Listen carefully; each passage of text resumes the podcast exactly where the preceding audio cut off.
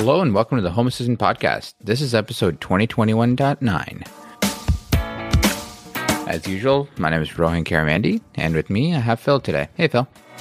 Hey, Rohan. How's it going? Good. This episode is sponsored by Home Assistant Cloud by Nabu Casa.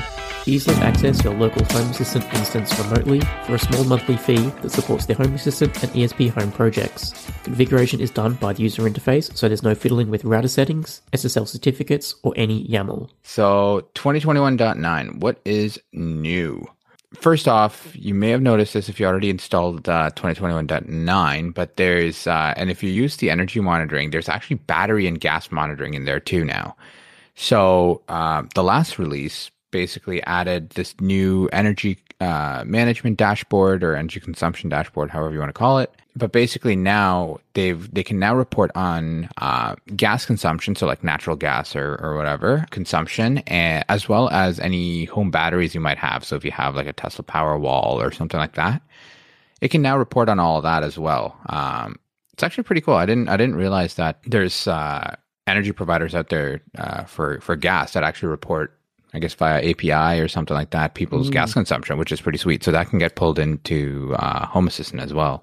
Yeah, so I think there's a couple of providers that do gas, and I think as part of this, there's also a new P1 integration or a P1 monitor integration, which we can talk about later. Yeah. But yeah, it basically allows you to read data from your smart meter via a special serial port. So yeah, I guess that's another way to bring data in. And I think there's, as part of that release, they've also introduced new measurement units for gas, just to make it a bit more standard, you know, just like they've had to done with the energy in terms of, you know, using kilowatt hours and tracking, you know, instead of just kilowatts. Yeah. Same thing with the gas. I'm pretty sure they've just changed that around a little bit. I must admit, I was a bit disappointed. I assumed, for whatever reason, that when they said battery tracking, it was going to be like all the battery devices around the home. No idea why I thought that. But I was like, oh, yeah, well, maybe they're like introducing a new energy dashboard to monitor, you know, all the states of your batteries. Because, you know, how many battery like sensors does everyone have, right? Of course. So I thought that would be really good. You know, that's what I assumed was coming. But of course, you know, home batteries and energy batteries makes much more sense. Correct. So if you have a backup battery for your house or something like that, it can monitor that. I wonder if that's also... No, it wouldn't make sense to monitor a generator with that. Like, I know a lot of folks have, especially when you're in like farm country or something like that, you might have a backup generator where you don't have reliable power.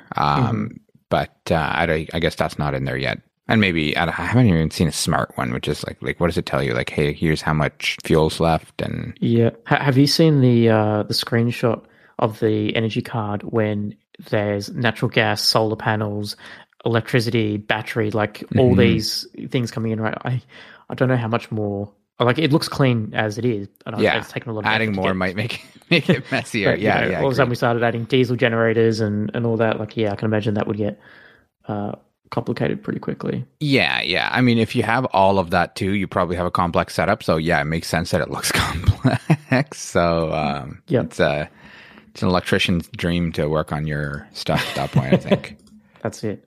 So as part of the the energy monitoring dashboard that we've seen introduced, it's now had a little bit of a change to the UI as well. So you'll notice up in the top menu bar, I think the settings section is now gone.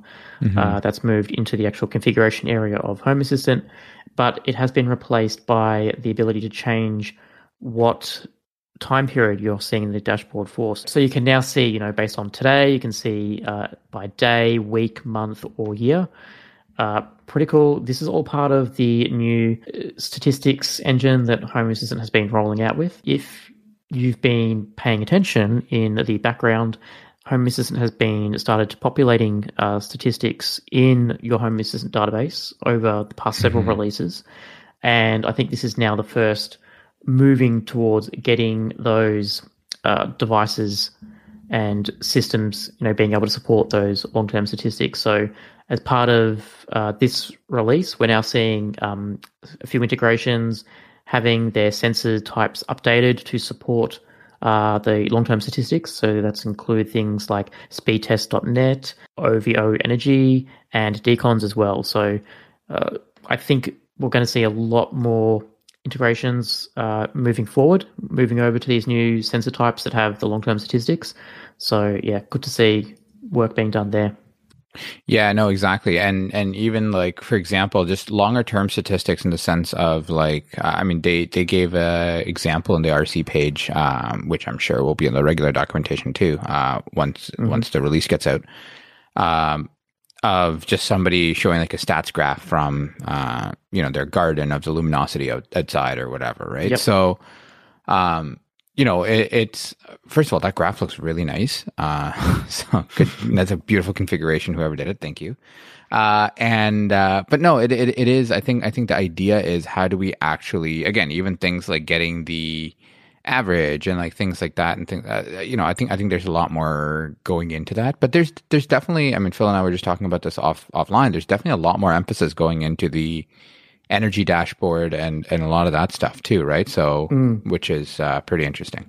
I'm very excited. Like, this, I think there's been a lot of focus on this energy dashboard from a few team members at Nabu Casa / Home Assistant. Mm-hmm. It's definitely been a focus over the next few years. I do like when, a whole bunch of people, get together behind one project and, they're focusing right now on this sort of energy reporting and long-term statistics. I can't, like, obviously I love this. I can't wait to see what, coming down the pipeline, like, because there's been so much, this thing just like literally came out in one release, right? And it's already an awesome dashboard that people can extend. I think the team at Nabu Casa is now really hitting their stride, right? So yeah, I think could be interesting to see what comes out in the next few releases as well. Yeah, and I think a lot of it comes down to, Phil, is they're basically where they kind of want to be for the most part with the project, right? Yep. And I mean, now it's just little things, right? Hey, we got to touch up this little thing here, or we got to change up this little thing there, right? That constant process of bringing things to the front end configuration, yep. As well as being able to do it in the back end, right? Because I know that's sometimes a complaint a lot of folks have is, I like doing it through. I keep wanting to say CLI, but I like wanting to do it through like my config files, whatever. Yeah. Sure, whatever. But at the same time, it's the project has a look forward with this kind of a model, and there's a couple of things left to do, but I think it sounds like they're starting to ramp up in other areas as well, right? Like this energy monitoring dashboard. Yeah. So yeah, even like the media player dashboard is too. Like the whole media player management system is now in Home Assistant, right? Like really cool, like things that have landed this year. Yeah, we saw there was a bit of a push for that through a couple of releases, right? And then I think that's kind of where they want to be, which I think is actually kind of cool, right? Where they basically have, okay, let's focus the next 3 releases on blah blah blah, whatever this new feature that we have. Yep. And then bring it in, get the feedback, make some changes, bring it in more, and then just keep building on that. And then it's basically mainline at that point. And then exactly. And then just little enhancements or bug fixes here and there. Yeah. Some of the other stuff that they've been working on, USB devices are now recognized. So when you plug in a USB device, something like a Z-Wave or a Zigbee stick that Home Assistant knows about, it actually gives you a little pop-up and says, hey, new device discovered, whatever, which is great. I know in the past, trying to set up my deCONZ, or not deCONZ, trying to set up my ConBee stick, you had to kind of go in and find the exact, like, device path and so on and so forth. It is not intuitive, yep. Right? So, sure, if you want to use some custom whatever stick or something that's not generally supported, you can still do that by that old method, but right now, if it's one that's supported in Home Assistant, you just pop it in. It shows up as a discovered device, and you basically just click configure, and off you go. I think it'll prompt you, like hey, you've inserted a Z-Wave stick. Do you want to activate the Z-Wave integration? And go from there. Yeah, exactly. So right now it works with Z-Wave JS specifically and ZHA. Mm-hmm. Right. So, you have your whatever ConBee stick or whatever, you plug it in and it'll say you get a little blue button. Same way. If a new, like, I don't know, Wemo or something like that is discovered, yep, you'll see a little discovered bubble, and you click configure, and basically takes you to that right path, and assumably fills in the blanks for you. So I'm guessing it's only available for like Home Assistant OS or maybe like Home Assistant supervised installation. So obviously, you know, if you're running Home Assistant via Docker, or, you know, some other, you know, got it in a virtual machine, it's not necessarily going to have access to the host machine's USB devices, so therefore it's not going to be able to do USB discovery. But I do think that, you know, for them, if you've got, like, you know, a Home Assistant Blue, or running it on, you know, a Home Assistant OS, which is, you know, them having as much control over the whole end-to-end system, having, you know, USB support just makes that whole support for new users that are less technically inclined to just plug in a Z-Wave stick and be prompted, and away they go. Pretty well. Awesome. If you pass it through, it should still come. Like, so my ConBee is actually passed directly through to my Docker container, right? So it's in a VM, and then in the VM it's in a Docker. It's not the cleanest setup, but, you know, whatever. But that is it's passed directly through to my Docker instance. So in that case, I do believe it should show up, but maybe that's something somebody can test, because if I remove my thing, I don't want to. Then it's going to be, if somebody has an extra stick or something like that, and you run a Docker container, just standalone, pop it in, let us know what happens. Yeah, interesting. All right. So speaking of Z-Wave JS, so there are updates to the Z-Wave JS integration with Home Assistant.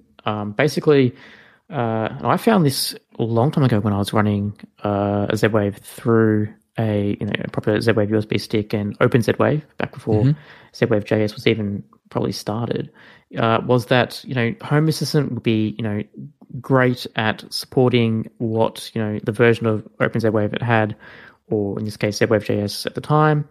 You know, getting sensor values and all that. The problem was that, you know, if Z-Wave JS implements a new sensor, or has support for a device that Home Assistant hasn't upgraded to yet, you're sort of stuck, you know, waiting for Home Assistant to go in and update the Z-Wave JS underscoring libraries. Then you have to wait for the next release, and it gets really frustrating. So there is the support, and it's probably going to be for advanced users, but Home Assistant now has the ability for to expose command classes, which is what Z-Wave JS basically uses. So there's a new automation trigger type called Z-Wave _JS.value updated. So it'll allow you to trigger automations of any command class value that Z-Wave JS supports. So there you go. You can make your own automations against devices which are better supported in Z-Wave JS but haven't made it over to Home Assistant just yet. So, interesting. Yeah. If you've got that obscure Australian, you know, South African version of a air conditioning controller that Home Assistant doesn't recognize, but it recognizes the US version, you can, you know, somehow get it working in Home Assistant now. Mimic it, basically. I know from experience. I had to do pull requests into Open Z-Wave because, you know, like, literally it was the same device, but the model numbers were different because, you know, of the regions, you know. Yep. So I can completely see something like that, you know, having to happen for the same thing here. But good to see that there's a workaround now available, not requiring you to wait for Home Assistant to go in and update their Z-Wave JS version. Yeah, which is really nice. Not related at all. There's now a new service to complete completed shopping list items. So basically, if you remember a little bit ago, there was a new shopping list kind of feature that was kind of brought in. And yeah, so now you can use automations to mark things as completed.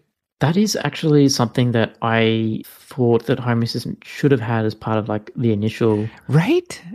Because, so obviously, you know, for people following me on my blog, I've got my Grocy automations, right? Like, I have, you know, every time the dishwasher runs, it marks, you know, one tablet from the dishwasher used. So then, you know, when it gets to a certain level in Grocy, minimum stock level goes, hey, you need to buy some more dishwashing tablets, right? Having the ability now for this to then flow into Home Assistant, like, Home Assistant could then become my shopping list, because I've got the Home Assistant app on my phone. I've got so many places, right? I've got Grocy, the Amazon Echo app for, you know, if we've said something by voice. I've also got, you know, Home Assistant as well, right? So now Home Assistant, I can sort of try and find a way to pull all that data into one list. Mm-hmm. And then if I tell the lady in Amazon Echo, hey, this item is, check it off the list, it can then be marked everywhere, like done. Even in Grocy, right? Like if I all of a sudden tell Grocy that I've just purchased, you know, a new bag of dishwashing tablets, the minimum stock level will go up. It can then go and tell Home Assistant, hey, you don't need dishwashing tablets anymore. So... Yeah, that's interesting. So, because I guess Grocy doesn't have a tie-in to the Amazon Echoes. Oh, that's real. And that's what I was hoping, like, Nabu Casa could hopefully do, like, eventually with their, you know, Amazon, like, with their Home Assistant Amazon skill, could make it tighter. Because, you know, like, there's integrations with the shopping list in the Amazon Echo. I think a lot of to-do apps do it. Yep. Our shopping list one we use, I don't remember what it's called, but it's got it in there too, right? Yeah, right. So just for, I hope one day that Home Assistant can do that, especially if this, you know, completed service is now in that, you know, if I could have the Home Assistant shopping list and the Amazon Echo shopping list in sync, that would be perfect, right? That would be nice. But hopefully one day. Yeah, one day I can dream, right? That's right. All right, so new integrations landing in Home Assistant. So AirTouch 4 is an integration that allows you to control ducted air conditioning systems that are using the AirTouch 4 controller. So currently the integration only supports the AirTouch 4 controllers with an individual temperature monitor control module, but I think that's pretty cool if you have that system. So ducted air conditioning, that can be, I'm assuming, you can turn off ducts around the house and choose which room's going to be cooled and all that. Yeah, that's actually kind of neat. I've looked at doing this kind of thing before. Obviously, I don't know what an AirTouch 4 is, so maybe not with that specifically, but because we have centralized AC. Yep. Right. It's basically all on or all off unless you manually flip it, right? And I have seen there's I don't remember the names, but there's a couple of different manufacturers that make kind of like smart duct vent covered things. I don't remember what they're called. I've seen them like for the heating, like, you know, your heating things. But then I don't know if this is like a myth or something, but then I remember when like these sort of started coming out, you know, maybe just before Home Assistant even started, right before I found out about Home Assistant. And a lot of people were saying that you shouldn't close your heating ducts because it can cause like pressure build-up going back into your heating system and changes, you know, what your heating system's designed to do. I'm not sure if that's true. Maybe it is for some older models or whatever. I always, found that fascinating. I've heard the exact same thing. So, but I don't know. Like a part of me is like, maybe I'll challenge that.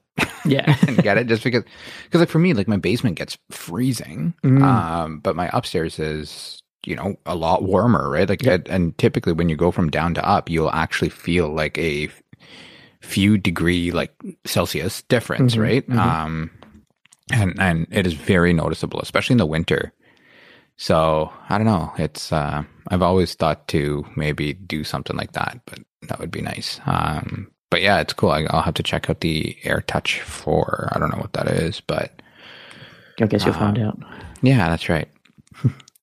P1 Monitor. So that's a platform that allows you to read data from your smart meter by a serial port. So again, that gas or water meter consumption. So now the P1 Monitor's API platform is now integrated with Home Assistant. So you can bring all of that stuff directly into your energy dashboard. That's it. And if you're interested, check out Marcel... I'm hoping I pronounced that correctly.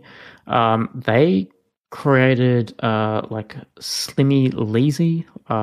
It's basically a little module, looks like an ESP module or something. I must admit I've only seen it on Twitter, so I haven't delved too far into it.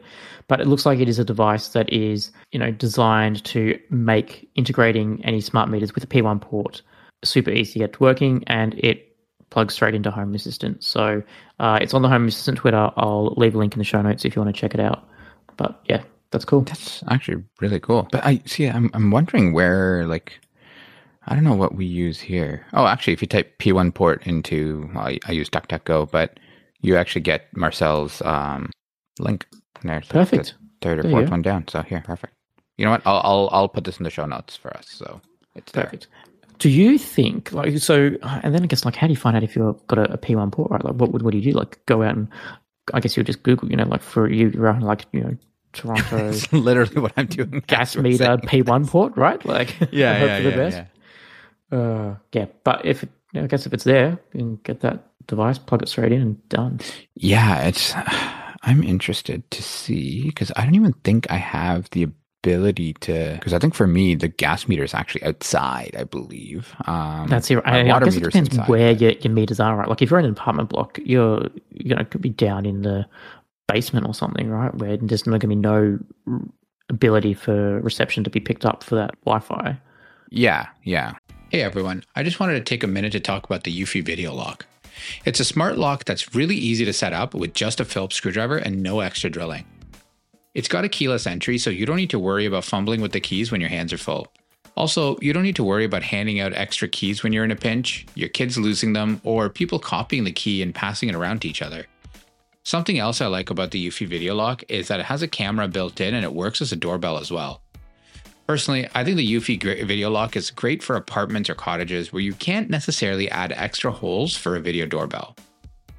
My favorite part about it though is that there isn't a monthly fee and your recordings are locally stored, so you don't have to worry about someone else owning your doorbell data. You can find it on Amazon, or if you want to know more, search Eufy Video Lock, that's EUFY Video Lock, or visit eufyofficial.com/videolock to see how you can gain complete control of your door. All right, Tractive. So Tractive is an Austrian company that develops real-time location trackers for pets and other animals using GPS and GSM technology. So the new integration allows you to monitor the locations of your pets from within Home Assistant and set up automations based on the information. I can guarantee you that there must be some other uses for those trackers. I'm guessing in cars, maybe in like, why would you limit that to just pets? That sounds... Your children, yeah. Yeah, no, like definitely. And there's got to be some people like, this is where like technology gets scary, right? Like you see the power of even in home automation, right? Like the stuff you can do in Home Assistant, you wielded with the wrong person can be pretty scary, right? And sure. I think, that sort of device. Yes, it's put it on the dog collar and away you go, but it's also, I don't know, it seems a bit stalkerish to me. Yeah, but... I guess it was just coming as a device tracker to Home Assistant, real-time GPS logging. Yeah, I mean, the name itself, device tracker, is a little bit... Yeah. Right, Tractive. How easy would it be, though, to be a private detective now? Oh, I know, right? It's like back in the day in the movies where you see that they, like... throw this magnetic like little GPS tracker thing underneath your car and like you could now totally it's literally just while you put a tile in, a Bluetooth tracker in someone's wallet and hope for the best. Well, I don't know if you've seen those things where people have been like, so there's one guy that got a bunch of the Apple AirTags and because again, the Apple ecosystem is so large. Anybody huge, with a somewhat modern iPhone can track your thing. Mm-hmm. And some guy mailed it to. He sent it a couple of times to like North Korea, just to see how it gets there and whatever. And then he sent it to Apple. I think he sent it to Tim Cook, and he actually like followed it all the way through, so you could actually see in the airport. You could actually see. Wow. Like, where it is, which is pretty cool. I mean, I was actually thinking of picking up a couple of these as much as I think that they're not super overpriced for what they are, but they're not the cheapest, but, you know, for like luggage and stuff like that for when you know, eventually I can travel again, hopefully.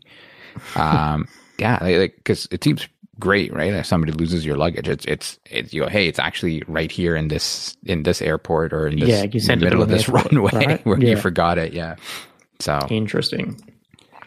But I digress. All right. What have we got in other noteworthy changes, Rohan? Yeah. So some other noteworthy changes. So there's a bunch of stuff that's moving to the UI config. So the YAML config will be imported and removed for Nanoleaf, the Nmap tracker, the Rainforest Eagle integration, as well as the Uptime Robot integration. So All of those will be moving to the UI. The nice thing is it kind of is automatically done for you. But just double check your config, I would say, just in case you do have it in there twice. But it should all be handled automatically. This is something too that I like. Like we were talking before about how you know, Home Assistant's, you know, hitting their stride in some aspects. I do like that. Yes, a lot of things are moving away from YAML in terms of the configuration, but they're not. You know, they haven't just gone and said, right, that's it. This release, everything is moving over to the UI. It's, you know, progressively, you know, slowly. Integrations are moving over, and that sort of, yes, it might take longer. Like it's probably, we've been talking about this for a year, right? But at least it's not you know, breaking changes for every single user on one release, right? Like, you know, not everyone's going to have a Nanoleaf integration or a Rainforest Eagle integration. And so, you know, yes, some people get hit, you know, hard on one release, but then you could go 3-4 releases without needing to worry about any of this for a while. So, yeah. I think this is another, like, it's great in terms of managing breaking changes and managing users' expectations as well. So I think that's been handled pretty well too. Yeah. SimpliSafe locks now get jammed support. So we talked about the jam support being added in the last release. So now SimpliSafe locks now have that new state of jammed. There was I think there was an attribute that was added into the lock so you could denote, you know, is this lock in a jammed state? Yep. I believe that's now breaking change for this release. So you'll now use the jammed state instead of relying on that attribute to determine what the state of the SimpliSafe lock is in. Yeah, I think we talked about that last episode or the one before that. So, yeah, it was brought in not too long ago, that whole jammed state. It's kind of related-ish, I guess. MQTT alarm panels. Now support vacation mode. So if you use that, I believe, Phil, I thought you did. I was looking at, so I do use the MQTT alarm panel. Just because I don't have a real security system, I use the alarm control panel in Home Assistant to denote, you know, the state of the home. You know, is someone home, someone not home? Just makes it easier for guest modes. You know, if someone comes over, they can punch a code into Home Assistant and the house acts as if, you know, one of us is home without device trackers. But yeah, I'm a big fan of this vacation mode being added, and I think it was added in the last release to alarm panels in general, but now the MQTT alarm panel, which is custom for Home Assistant, is there supported for vacation mode. So if you do have an obscure alarm control panel that does support vacation mode, and you do bring it into Home Assistant with MQTT, or if you're like me, you just have an MQTT alarm control panel for the sake of it, it's now supporting vacation mode, which is pretty cool. That's great. Breaking changes, HomeKit. So a couple of HomeKit runs this release, but starting off with the actual HomeKit protocol itself. So the underlying HomeKit protocol version has changed from 1.0 to 1.1. So cameras with motion sensors and some other accessories may need to be reset using the HomeKit .reset_accessory service, or unpaired and paired again. If after unpairing with your iOS the QR code does not show, the pairings can manually be removed with the HomeKit.unpair service using the developer tools. So I'm guessing, there's a lot of changes being done with that HomeKit protocol. So just watch out for that. You may also see, I'm guessing it's just an underlying library that's changed, but best to keep on top of it. Tesla Powerwall. So if you have one of these, one, I am jealous. Two, there is a breaking change. So the attributes for energy exported in kW and energy imported in kW have been converted to their own energy sensors. So it's not an attribute anymore. It is a sensor of its own. And that can then be used in the energy dashboard. There you go. Cool. All right. Wink. So I don't know why I haven't put, maybe we've already talked about this, but Wink's going to get, I think we need to roll the Cloud Strikes Again music for this one.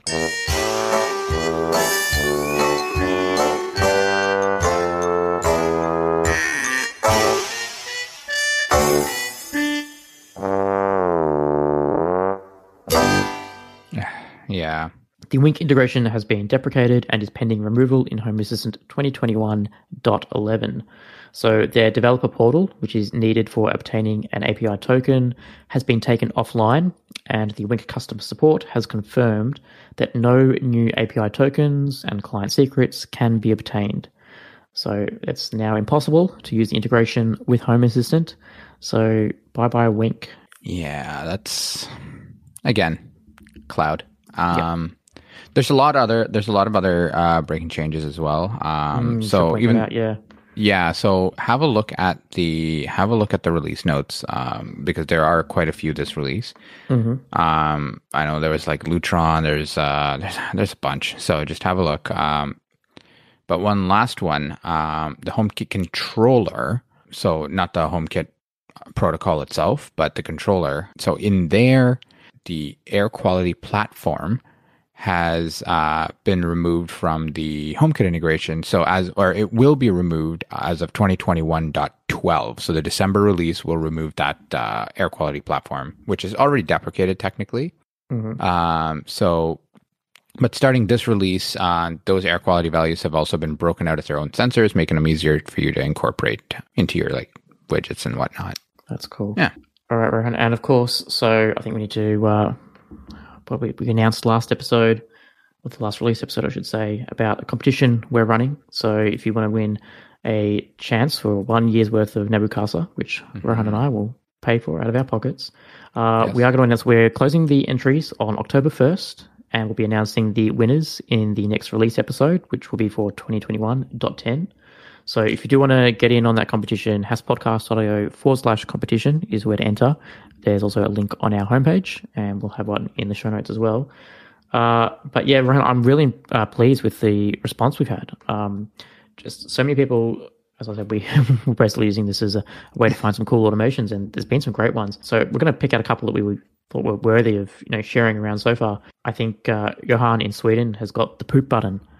So when the children need help on the toilet, they press a button that sends a notification to my mobile and on the Google Home speakers that they need help.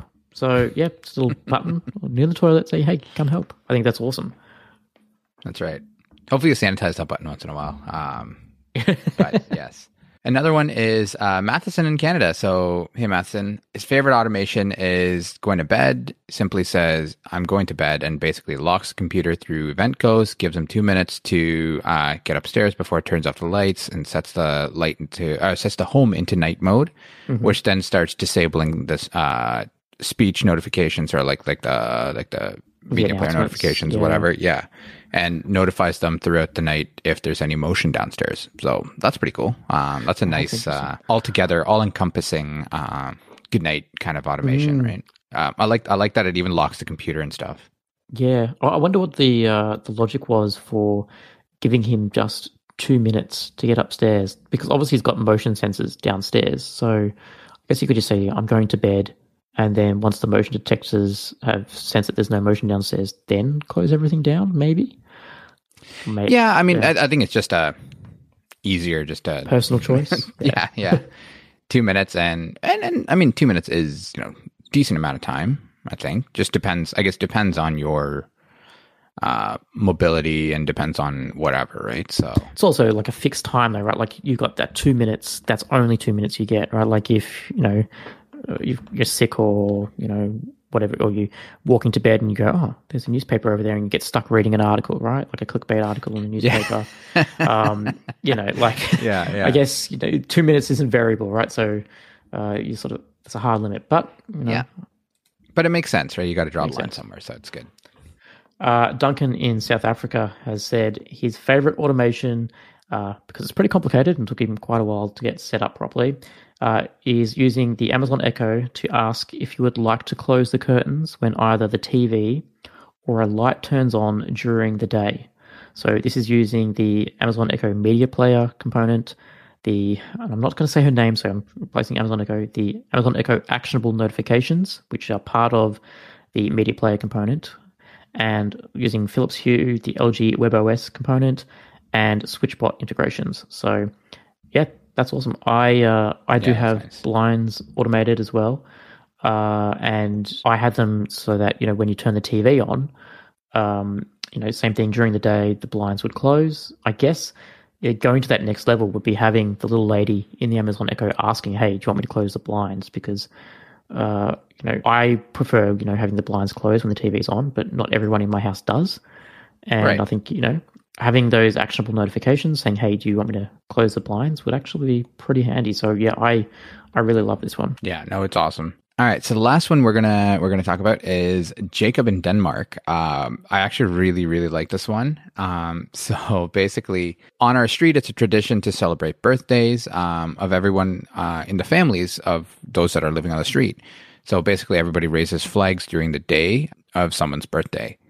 So he's got a printed piece of paper that basically says, okay, here's all the dates throughout the year of somebody's birthday, but you have to remember to check it every morning so you don't leave for work without raising the flag. You really don't want to be that guy. So then at sundown, though, you got to remember to lower the flag, whatever. So basically what Jacob did is put a Node MCU running ESP Home inside of their fiberglass flagpole, and with a switch connected to the MCU, basically sticking out of a hole, they can just indicate if the flag is raised or not. Mm. And then in Google Calendar, there's a copy. In Home Assistant, basically with calendar entries to say flag raised or flag lowered. Yep. And then with a push notification to his wife to say, and to him to say whose birthday it is. So you can be that guy that remembers it, right? And make sure that they raise the flag and lower it again. I just think this one is just such a beautiful sense of community, whatever, right? Yeah, like it's somebody on your street's birthday, everybody raises a flag in your honor. Which yeah. I don't know, something about that's really nice. That's really cool. Yeah, and it's funny because as Jacob's last comment here is, as we've become the flag raising leaders on the street, of the percentage of neighbors remembering to raise their flags has also gone up significantly, which is great to behold. And as you come home driving down the street, and it's all because of you, right? So, which is so awesome. Cool. That is really cool. Yeah, I just thought that one was really, really wholesome. So I really like that one. But keep those coming. We will be picking a winner on the first. These are just a few that we liked so far. Mm. There's actually quite a few we liked so far. Yeah, but it was gonna be hard. Yeah, for the sake of the episode, we just and for brevity, we just kind of picked these four. But yeah. So Rohan, so that's the competition done with. Any exciting news happening with your Home Assistant installation? How's your moving of? How's your delivery driver detection coming in? It's a monthly check-in. It is exactly where it's been for the last ever.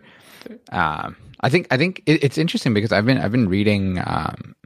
There's a couple of things. It sounds like Blue Iris has like deep stack integration built in and things like that. So I might actually look at not doing this. Not that I have been doing this. Yep. But maybe looking at doing something like that. I don't know. It's one of those things where right now I've got so much stuff going on. This is just on not even the back burner. It's behind the back burner. And but yeah. Yeah, I understand. It's fine. I'll keep bugging you about it though. I want you to get it done so then I can just take your code basically. It's the silliest thing, right? And the entire thing was for me to learn about a little bit about like image recognition and doing that kind of thing. But I've read enough about it where I think I understand how it works. And now I'm like, do I care to do it? But I think I will. Again, it's just a matter of time. So randomly, and I was talking to you about this offline, but I just found it. One, I didn't know this feature existed in general. But so we've talked about so I'm running Mac on my computer OS.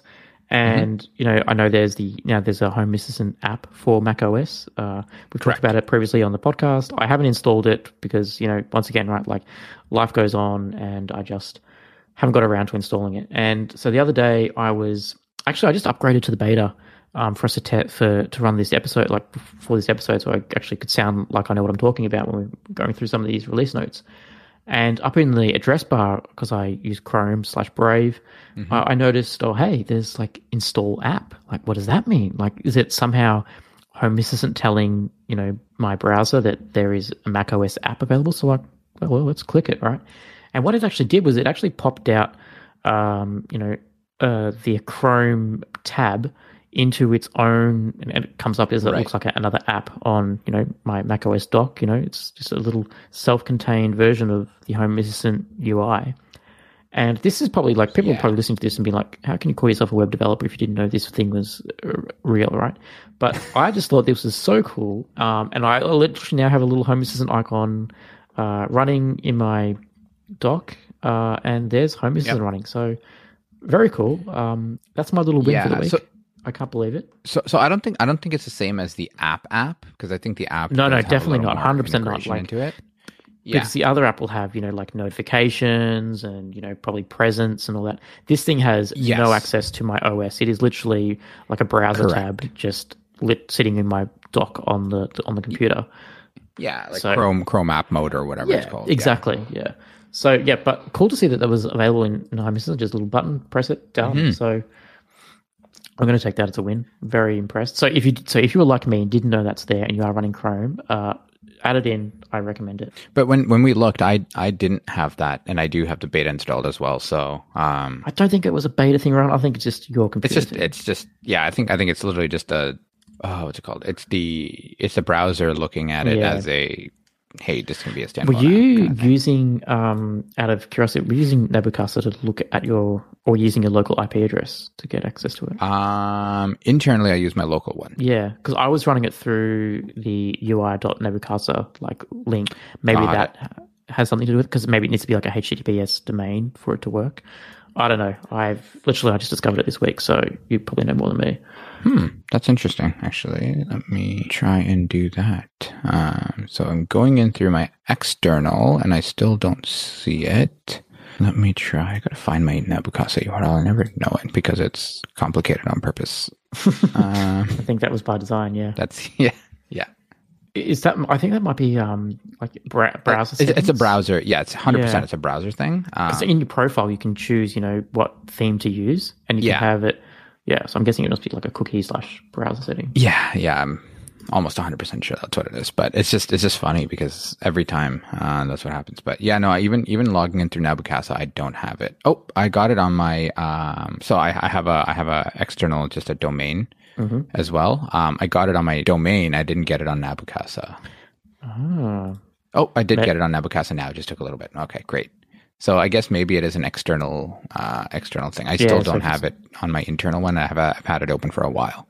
Yeah, so it must be must need either HTTPS or just not an internal domain, which, that's fine.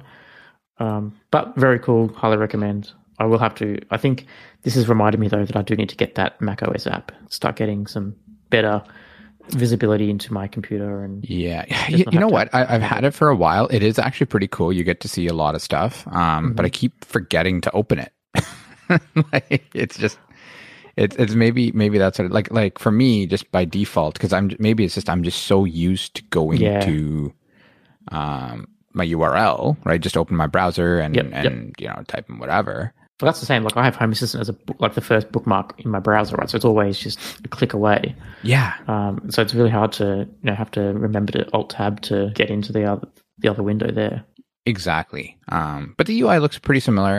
It actually looks closer to the mobile app. So you even have the little app configuration button and everything down there. Nice. Yep.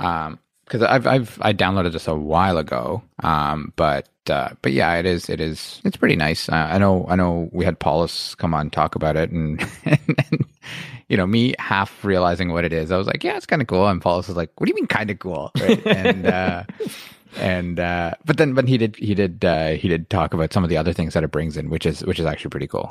So again, things like having the ability to monitor, hey, is this laptop on or off or stuff like that, and do stuff based on that, right? I mean. Just simply, even one of the automations we talked about earlier, which is Matheson's automation, he talked about, I use this app to lock my computer, blah, blah, blah. I don't think this will be able to lock your computer or do any of those kind of things, but at least it brings in a little bit of visibility into it. Yep. Or it's on, or the uptime has been so long or whatever. Again, I don't personally use the app for that, but if you do, that's even better. Yeah. Thanks for coming to my TED Talk. Wouldn't miss it for the world, mate. All right. I think we're going to call that a wrap. Yeah. But yes, don't forget, if you want a chance to get us to pay for Nabu Casa for you for 1 year, haspodcast.io/competition. We will be announcing the winner in the next release episode. Competition entries close October 1st. Get on it. That's right. Cheers. If you want to share your Home Assistant journey or come on as a guest, reach out to us at feedback@hasspodcast.io. That's HASS podcast.io.